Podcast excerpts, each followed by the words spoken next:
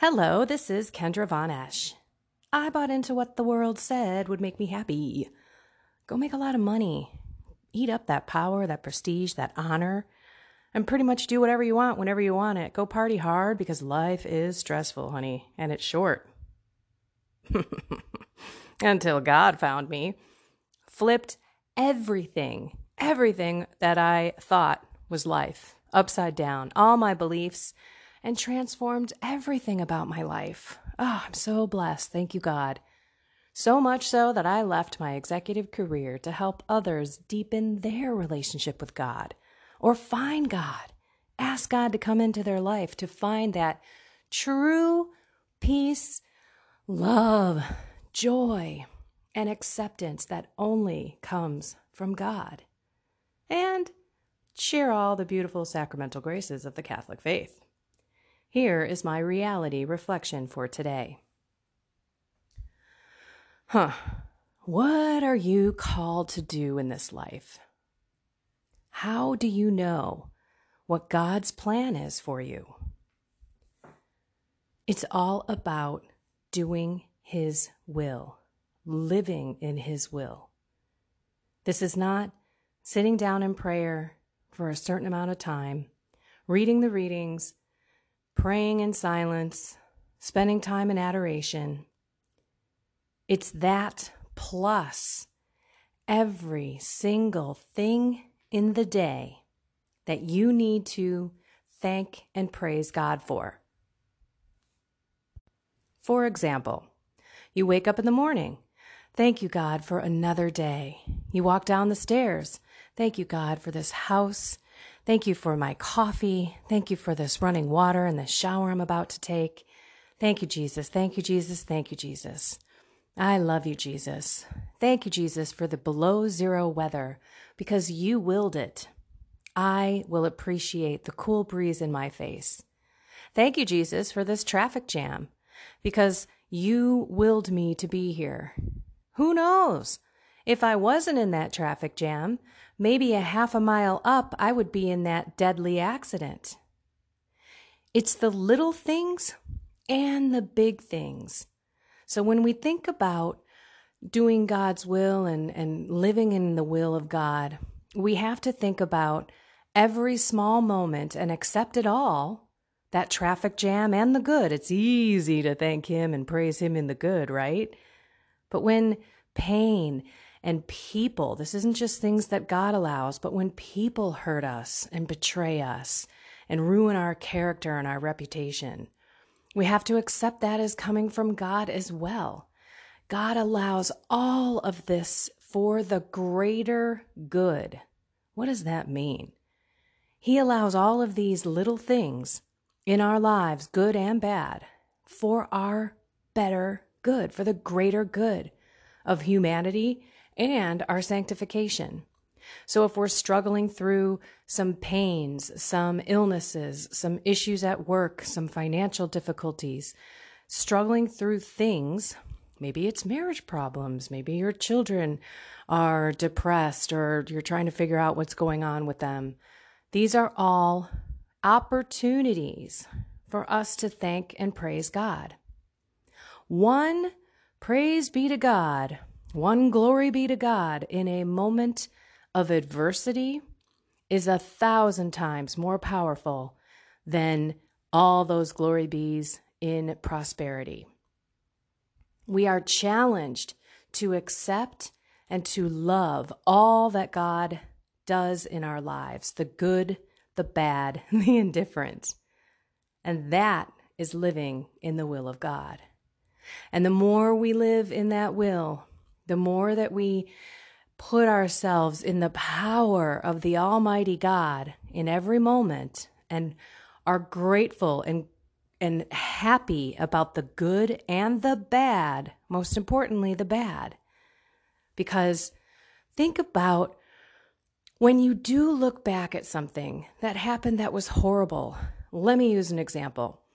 My stepchildren's mother passed away a couple of years ago out of the blue, we found out. Yes, she was sick, but we didn't know. We felt hurt and betrayed because we weren't there for her. We weren't there for the kids. I don't think she wanted to bother us with it. And then all of a sudden, she's gone.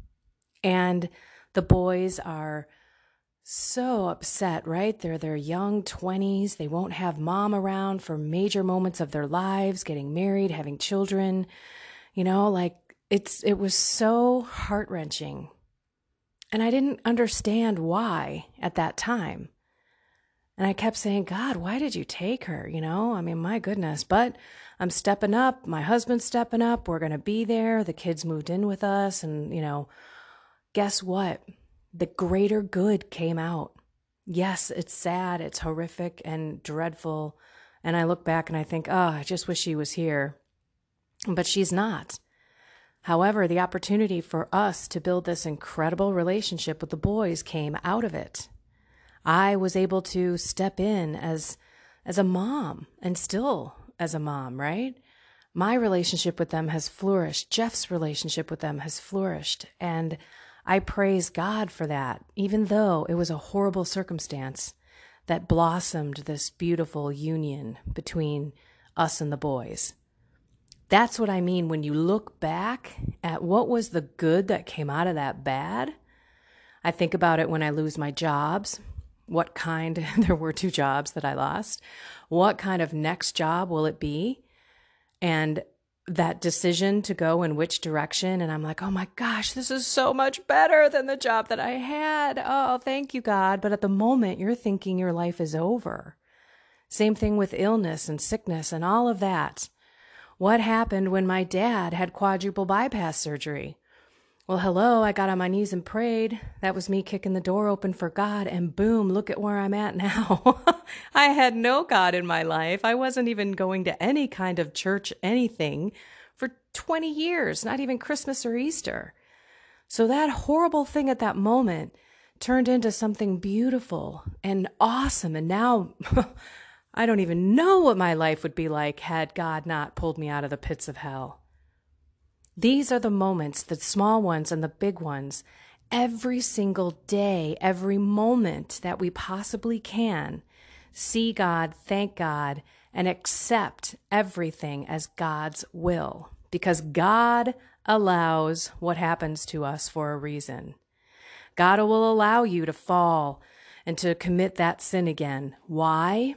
Because He wants to sanctify you.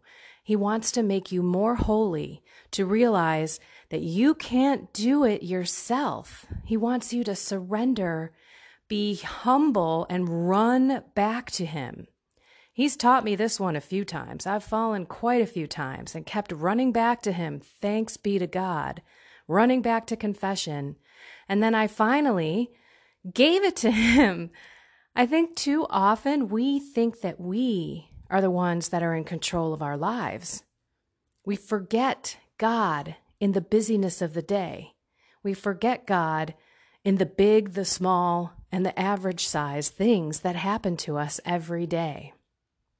So today, as you sit here and you wonder, what is my purpose? God will give you those graces, will give you those signs if you continue to identify Him and thank Him throughout the day. Thank you, Lord. It's a gift to be alive. It's a gift today to be able to share this with the world. Thank you, God, for this podcast. I mean, every morning I have got to say to God, What is it that you want me to share with the world? When I started this 155, 56 episodes ago, I thought, how in the heck am I going to have something to share every single day? Oh, I laugh now because there are times when I'm like, well, God, which one do you want me to share? And I, that's only been 24 hours since I've spoken to these people last. It's amazing when you live and align your complete will. You just give everything. This is what I say every day Lord, Father, Son, Holy Spirit, I give you my will, my intellect, my memory, past, present, and future. I give you my mind, my body, my soul, my strength. I give you my whole being. I give you my family. I give you my friends.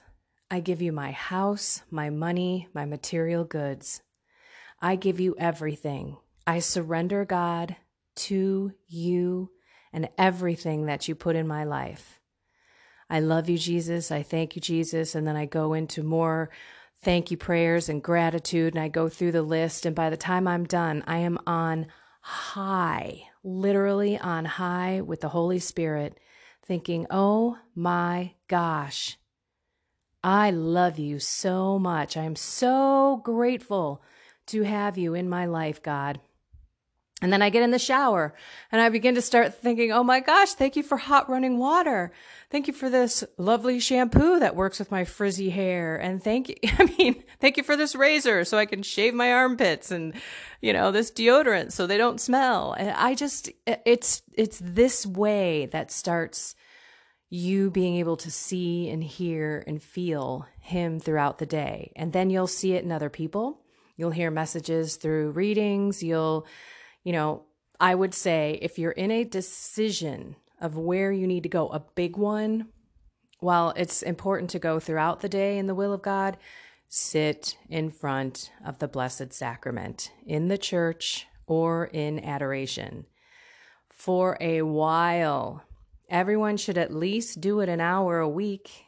But if you can't do an hour, then split it up into two 30 minutes. But I'm telling you, it takes almost 30 minutes for you to calm your body, calm your mind, to focus on Jesus, to clear out the day, clear out the to do list. By the way, bring yourself a pad and a piece of paper and write down those to dos so you can get them out of your head and focus back on Jesus.